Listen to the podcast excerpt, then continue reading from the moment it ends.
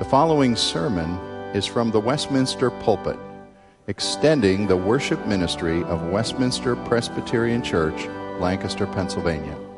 We are a local congregation of the Presbyterian Church in America. Please contact us for permission before reproducing this message in any format.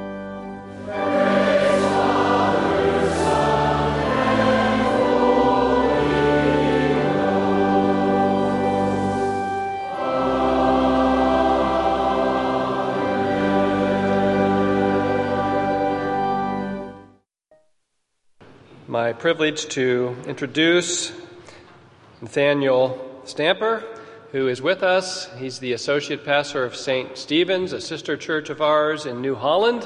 Many of you know the story of that relatively new PCA congregation in a very old, well known building and out of, a, out of a mainline church in New Holland. Some of you know the story of that. Um, recent uh, change and growth of that church, and we're so happy for him and his wife Kelsey to be here. They have three children Moses, Eden, and Elijah, and uh, live in the New Holland area. And so he is going to come and bring God's word to us at this time. Nathaniel. Good evening. I invite you to turn in your Bibles with me to uh, Proverbs 22, verse 6. And I do bring warm greetings from the saints at New Holland. And also, uh, not only do I bring greetings, but there's prayers that have preceded me. My wife told me on the, the drive over here this evening that our five year old son Moses was praying for the, the sermon this evening, and he said in his prayer, God, please do not let my father mess up his words tonight as he messes them up at home. So, timely prayer considering the topic tonight about wisely raising children. Proverbs 22, verse 6. This is God's holy word. Train up a child in the way he should go, and even when he is old, he will not depart from it. Train up a child in the way he should go. Even when he is old, he will not depart from it. This is the word of the Lord. Let us pray. Heavenly Father, we thank you for this special time tonight to worship you. We would ask that through your Holy Spirit, that your word would edify us, that it would conform us more and more to the image of your Son, not for our sake, but for the sake of bringing you glory. In Christ's name we pray. Amen. So Mary Machen's son was born on July 28th, 1881 in Baltimore, Maryland. And it was right in their home on Mary's knee that her son had learned the Bible. She wrote and taught him Sunday afternoon Bible lessons.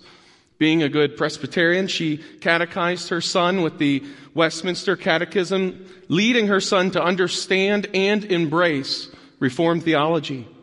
You see, it was in the home that these seeds were planted for her son to one day become a great New Testament scholar. Mary's son, he graduated from Johns Hopkins University and then on to Princeton Theological Seminary. It was in 1905 he traveled to Germany for further study under German theological liberalism. Professors there constantly cast doubt on the, the truth of, of Jesus' miracles, his resurrection, the reliability of the Bible, and the essentials of the Christian faith. Distressed, he wrote to his mother, Mary, and expressed doubts regarding biblical Christian faith. And she replied with this reassurance in one letter, quote, one thing I can assure you of, that nothing you could do could keep me from loving you. Nothing. My love for my boy is absolutely indestructible.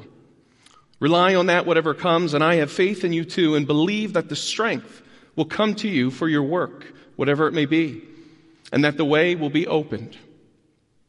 Mary's son was not swayed, but he committed himself to a life of ministry, becoming known today as one of the great 20th century defenders of the Christian faith. Mary's son, of course, is John Gresham Machen, perhaps best known for founding Westminster Theological Seminary in Philadelphia. He started a Presbyterian denomination and he wrote the classic Christian work, Christianity and Liberalism. And on the day of Mary's funeral, John wrote, quote, My mother seems to have been the wisest and best human being I ever knew. The Lord used Mary to train up John in the way he should go, and even when he was old, he did not depart from it. I believe Mary's testimony embodies Proverbs 22 6. And while John's life should raise concern for us about an increasingly secularizing culture to lead believers astray, I'm actually more concerned with the problem in here in our hearts. Because we are at war with sin, sin in our hearts that's overflowing into our lives and it's leading us astray. And this is the battleground on which parenting plays out and in all of our relationships. What I hope to see today is that we lead our children in the instruction of the Lord to a person, a person who rescues us from the power of sin and slowly begins to, to give us victory over ungodliness. Of course, I'm speaking of the person of Jesus Christ. However, much of what I'm about to say is not only relevant to parenting, but to all relationships.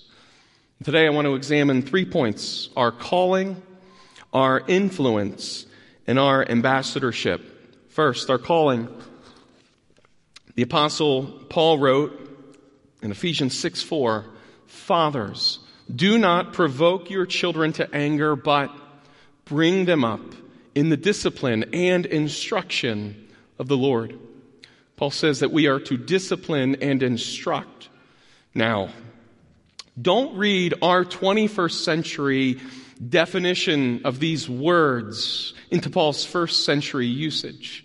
By discipline, Paul is talking about guiding right living. And by instruction, he's talking about providing counsel to avoid wrong or, or unwise living. Now let's weigh this with Jesus' words. Jesus says that what comes out of the mouth proceeds from the heart, and this defiles a person. For out of the heart come evil thoughts, murder, adultery, sexual morality, theft, false witness, slander. Let's note a few things about what Jesus is saying. First, the Bible makes a distinction between our behavior and our heart. Behavior is both our words and our deeds. The heart in the scriptures is the real or essential you. The Bible refers to the inner person with referring to the mind, feelings, desire, will, thinking. And it's all summed up with this one word in the Bible, heart. Secondly, behavior flows from the heart. The heart is the steering wheel of every human being. Or to use another metaphor, behavior is like the fruit, and the heart is the root. Jesus says that every tree bears good fruit, but the diseased tree bears bad fruit. So the root determines the quality of the fruit. So Paul's imperative to raise children in the discipline and the instruction of the Lord must include instructing their hearts. And implied in this is to take great caution against merely disciplining behavior while ignoring the heart. A person's behavior reflects their heart. Like the older brother in the parable of the prodigal son who was only obedient to the father for his own gain. And an obedient child isn't always good fruit from a good root. My wife and I, we have three children Moses, Eden, and Elijah. And one of my children is very eager to please. He's, he's very obedient. And I have another who is, uh, to put it nicely, very independently minded. And this, this latter child once uh, at the dinner table flipped the bowl of jello. And uh, I, I, leaned in and I, I, looked the child in the eyes I said, Don't you dare touch that jello. Because I knew what was coming next. And of course, this child leaned forward and without breaking eye contact, looked at me and began slowly tapping the jello. Now, my, my other child doesn't have the audacity to, to dare disobey me in this way. Yet, guess which child I'm more concerned for? Not the jello tapper. The, the little jello tapper wears their heart on their sleeve. However, the former child may be obedient because of their eagerness to please, which, which could be from the fear of man. And a child whose heart struggles with the fear of man may be obedient to their father, but not out of an all for their Lord. And that same child, when experiencing peer pressure, may give in from that same root of the fear of man. You see, parents are not therapists seeking to, to modify our children's behavior. Tedd Tripp, in Shepherding a Child's Heart, wrote these words A change in behavior that does not stem from a change in heart is not commendable, it's condemnable. And the call of the parent is to shepherd or instruct the heart of the child. Good behavior from a child can be the result of a heart which loves their Savior, and also good behavior from a child can be the result of a heart pursuing an idol, such as the fear of man. See, some of us, from this perspective, we realize we need to repent over our sins while others over their good works because they're not truly good. It's the prodigal son and the older brother all over again. Our hearts either worship the, the true and living God or idols. So, how do we shepherd? Looking at our second point, our influence. If a child, like the rest of us, responds to the ebbs and flows of life, either out of pursuit of Jesus or pursuit of an idol of our own selfish desire, then we must acknowledge that all behavior is never neutral. All fruit grows out of a faithful or an unfaithful root. And we need to address a child's heart. Now, there could be an objection here. Perhaps you're wondering, well, only God can change the heart, right? Ezekiel says in chapter 36, the Lord says in that chapter, I will give you a new heart and a new spirit I will put within you. I will remove the heart of stone from your flesh and give you a heart of flesh. Or there's Jesus' words to Nicodemus in John 3. Unless one is born again, he cannot see the kingdom of God. And unless one is born of water and the Spirit, he cannot enter the kingdom of God. So the question naturally arises if only God can change a heart, regenerate a heart, make us born again, then how do we shepherd and influence hearts that we have no power to change? By constantly pointing them to the person who can change hearts Jesus Christ. I cannot save the souls of my children. Only the cross of Christ can do that. By the power of the Holy Spirit. By the counsel of the will of God. And shepherding a child's heart is pointing them to the fountain of life that flows out of a life in Christ. You see, we're not merely correcting and directing behavior, but we're excavating the disposition of our children's hearts, the idols that they are worshiping, rather than the one true God, which is directing their behavior. I don't just want well behaved children. I want children who love their Lord, Jesus Christ, who seek Him for forgiveness, who seek the power to change by God's word and his spirit. And we influence children by helping them excavate their sin, not just their sins, their heart, not just their behavior, their root, not just the fruit. We help them understand that a heart that is rebelling against Christ is a heart that desperately needs Christ. We excavate our children's hearts to identify the idols that they are serving. And we counsel them to see it. This is training up a child in the way that he should go. And even when he is old, he will not depart from it. Yet I'm convinced that a child learns more from my life than the words that are coming out of my mouth. For example, are we cultivating homes in which forgiveness is sought? Do you avoid conflict in your home? Or are you quick to anger and pursue conflict too quickly? How do you express love through your words and actions? You see, our lives must reflect the character of Jesus and show repentance when our lives don't. Our instinct to love and relate to others is largely socially constructed. Grow up in a home where forgiveness wasn't sought, and it will impact your instincts. You see, training up a child isn't just an information dump, right? It's training by example. Your life has an inescapable catechizing effect on a child. Our lives are their biggest influence. Let's say I come home from a long day of work and I'm craving peace and solace, a little rest, so I, I sit down in my recliner and I, I elevate my feet up in the air. Perhaps I close my eyes while listening to some soothing music. And then suddenly, the sound of my children's misbehavior reverberates through the house as if it's being amplified by a PA system. And in response, I, I run to my children in the other room and I, I yell at them for fighting and disturbing my peace and I, I threaten discipline if they fight again. What just took place here? First, in that moment, I do not represent the kingdom of God, but the kingdom of my own comfort. At that moment, the Lord has ceased to functionally be the Lord over my life, and instead I have given lordship over to an idol, my comfort. And our responses to life's trials and blessings are in pursuit of something, either Jesus or an idol. Behavior is never neutral. And I was not pursuing Jesus, even though I was disciplining sinful behavior. Remember this as sinners, we respond sinfully to sin. Rebuking sin for sinful reasons is still being sinful. And second, my children's hearts were not shepherded.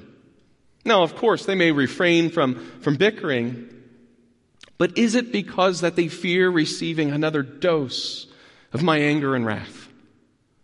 And then rather than fearing God, they respond out of pursuit now of their own idols, the fear of man. Proverbs 29, 25 warns us that the fear of man lays a snare, but whoever trusts in the Lord is safe. Children need to understand that all safety come from God, not from placating man. So rather, what I've done instead is in using anger to pursue worship of my own God of comfort. My anger now has pursued, produced fertile ground for my children to worship an idol too the fear of man. Because they want safety, because they don't want an angry, raging father in the home. And I never address the evil root. Sinful, unrepentant hearts, full of idol worship. And if we raise children trying to shape the outer man, they will feel the contradiction in every ounce of their being and the legalism in us to which we are utterly blind. Jeremiah 17:9 of course says that our hearts are deceitful above all things and desperately sick who can understand it. As we pursue idols our hearts deceive and actually blind us. Isaiah 44, verse 9, warns that those who worship idols are blind. This is why John Calvin said that man's nature is a perpetual factory of idols. This is how sin begets sin. And in that moment, in that trial of my children fighting, God was giving me an opportunity to see my idol of comfort. And this gracious trial was to bring me and my children to repent. But instead, we squander these blessed trials because they're inconvenient. James chapter 2 says, Blessed is the man who remains steadfast under trial, for when, when he has stood the test, he will receive the crown of life, which God has promised to those who love him. Let no one say when he is tempted, I am being tempted by God. For God cannot be tempted with evil, and he himself tempts no one. But each person is tempted when he is lured and enticed by his own desires, and then desire, when it is conceived, gives birth to sin. And sin, when it is fully grown, brings forth death. Do not be deceived, my beloved brothers. God brings these trials to help us excavate our own sin, to shine light on our sin, our idol worship. And temptation is our heart's response to the trial that God has, has graciously sent our way to better us. Temptations are the battlefield of the inner man within our hearts. And James, I love this. He says, Do not be deceived, because he knows that the heart in pursuit of an idol blinds us from our true selves. No, I wasn't worshiping an idol. I was, I was disciplining my children for fighting while I was trying to relax. You see, our call as Christians, whether in parenting or friendships, is to point people first to the root, their heart. And then secondly, point them to the person who can remake their heart. And this leads us to our last point, our ambassadorship. 2 Corinthians 5, verse 17, Paul writes these words. Therefore, if anyone is in Christ, he is a new creation. The old has passed away. Behold, the new has come. And all this is from God who, through Christ, reconciled us to himself and gave us the ministry of reconciliation. That is, in Christ, God was reconciling the world to himself, not counting their trespasses against them, and entrusting to us the message of reconciliation. Therefore, we are ambassadors for Christ. God is making his appeal through us. And we implore you on behalf of Christ, be reconciled to God. For our sake, he made him to be sin who knew no sin, so that in him we might become the righteousness of God. See, the life of a Christian, whether in friendships, in the community, in our vocations, in our church, in our homes, is to be ambassadors for Jesus Christ. Jesus has broken the power of sin and the idols in our hearts through the cross. And having broken this power and making us a new creation, God is now making his appeal through us. He's shepherding the flock through the flock. He's sharpening one another through the one another's. Whether it's in parenting or the one another relationships, we help others excavate their sin because all behavior tells us something about the heart. Our words, thoughts, actions should be a barometer to help us understand what our heart is pursuing. Jesus says what comes out of the mouth proceeds from the heart. James says desire, when it has conceived, gives birth to sin. So we must fundamentally shift our thinking away from only trying to modify behavior to speaking the truth in love about what a person's behavior indicates about their heart. We speak the truth for building up, as fits the occasion that it may give grace to those who hear, Ephesians 4:29. We need grace to hear we help others in a particular trial or, or sin to understand what their fruit indicates about their root. Christ reconciled us to God by dying on the cross to save us from our sin, and His Holy Spirit is now doing a work within us to change our root. And we, according to Scripture, need others to help because of sin's ability to blind us and the Holy Spirit illuminates to us the living and acting Word of God that Hebrews 4.12 says is sharper than any two-edged sword, discerning the thoughts and intentions of the heart. We need them discerned. And it's a group project requiring God's Spirit, God's Word, and God's people, His ambassadors. So when I am tempted to react out of an unjust anger to my children's sin, to a friend's sin or my spouse's sin, I must remember the words of Paul from Galatians. If anyone is caught in any transgression, you who are spiritual should restore him in a spirit of gentleness. Keep watch on yourself, lest you too be tempted. We are ambassadors for, for Christ to restore, to help others excavate their hearts. And yes, we've seen how we too can be tempted to respond sinfully to sin. The older I become, the more God's Spirit shows me the depth of my sin, things that I didn't even recognize about myself, darkness that is exposed by God's Word. And the more I realize how wicked that I really am. I know I'm not alone in this room, right? We are all sinners, saved by grace. So, what does this appeal look like as we are ambassadors for Christ? First, using that example with my children and my recliner, at the moment my children misbehave, I immediately sense my frustration growing within me. Strong emotions are always an indication that something is at play in our hearts. What makes us ecstatically happy? What frustrates us? What makes us overwhelmed with hopelessness or depression? What makes us anxious? What drives us to anger or to wrath? And as I sense that intense emotion sitting in my recliner, I should have recognized a threat against embodying the fruit, the fruits of the Spirit love, joy, peace, patience, kindness, goodness, faithfulness, gentleness, self control. And at that moment, I must slow down, evaluate my heart, my motives, ask God for forgiveness for placing my comfort above Him, and ask God's Spirit to change my heart and for strength from the Holy Spirit to respond in wisdom and in godliness.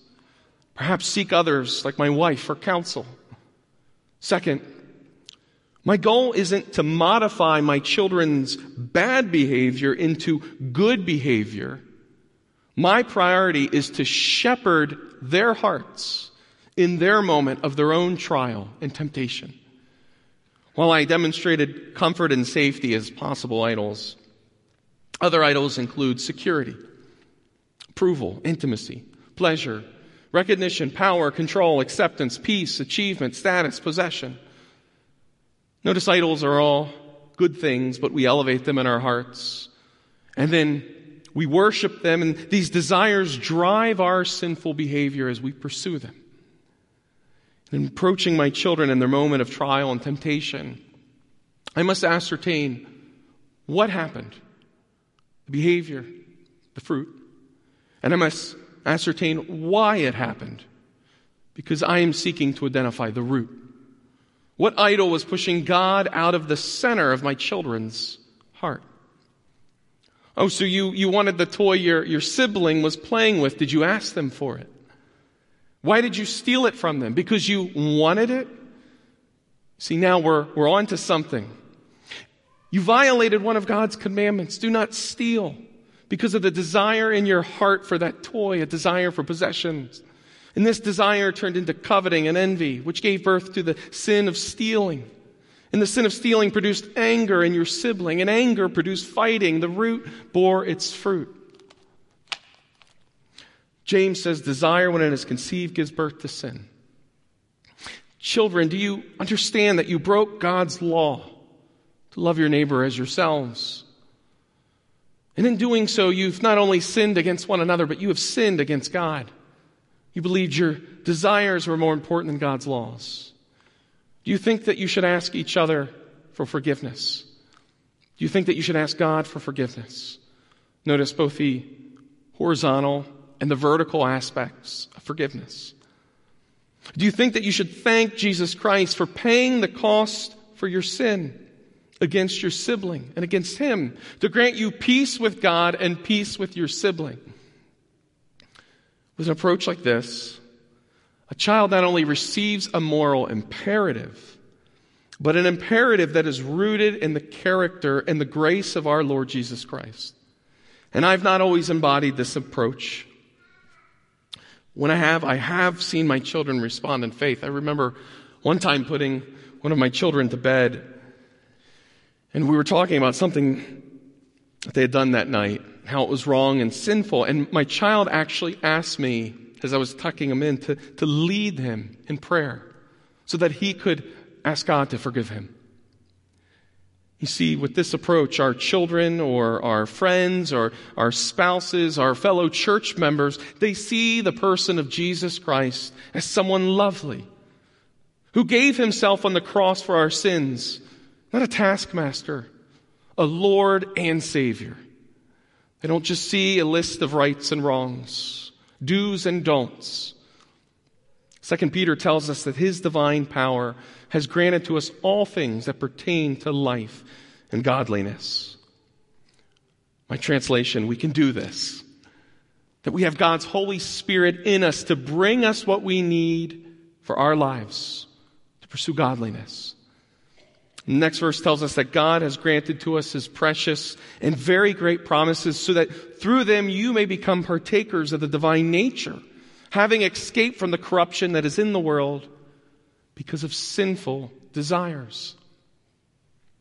Peter says that God works within us to replace our sinful desires with God's divine desires.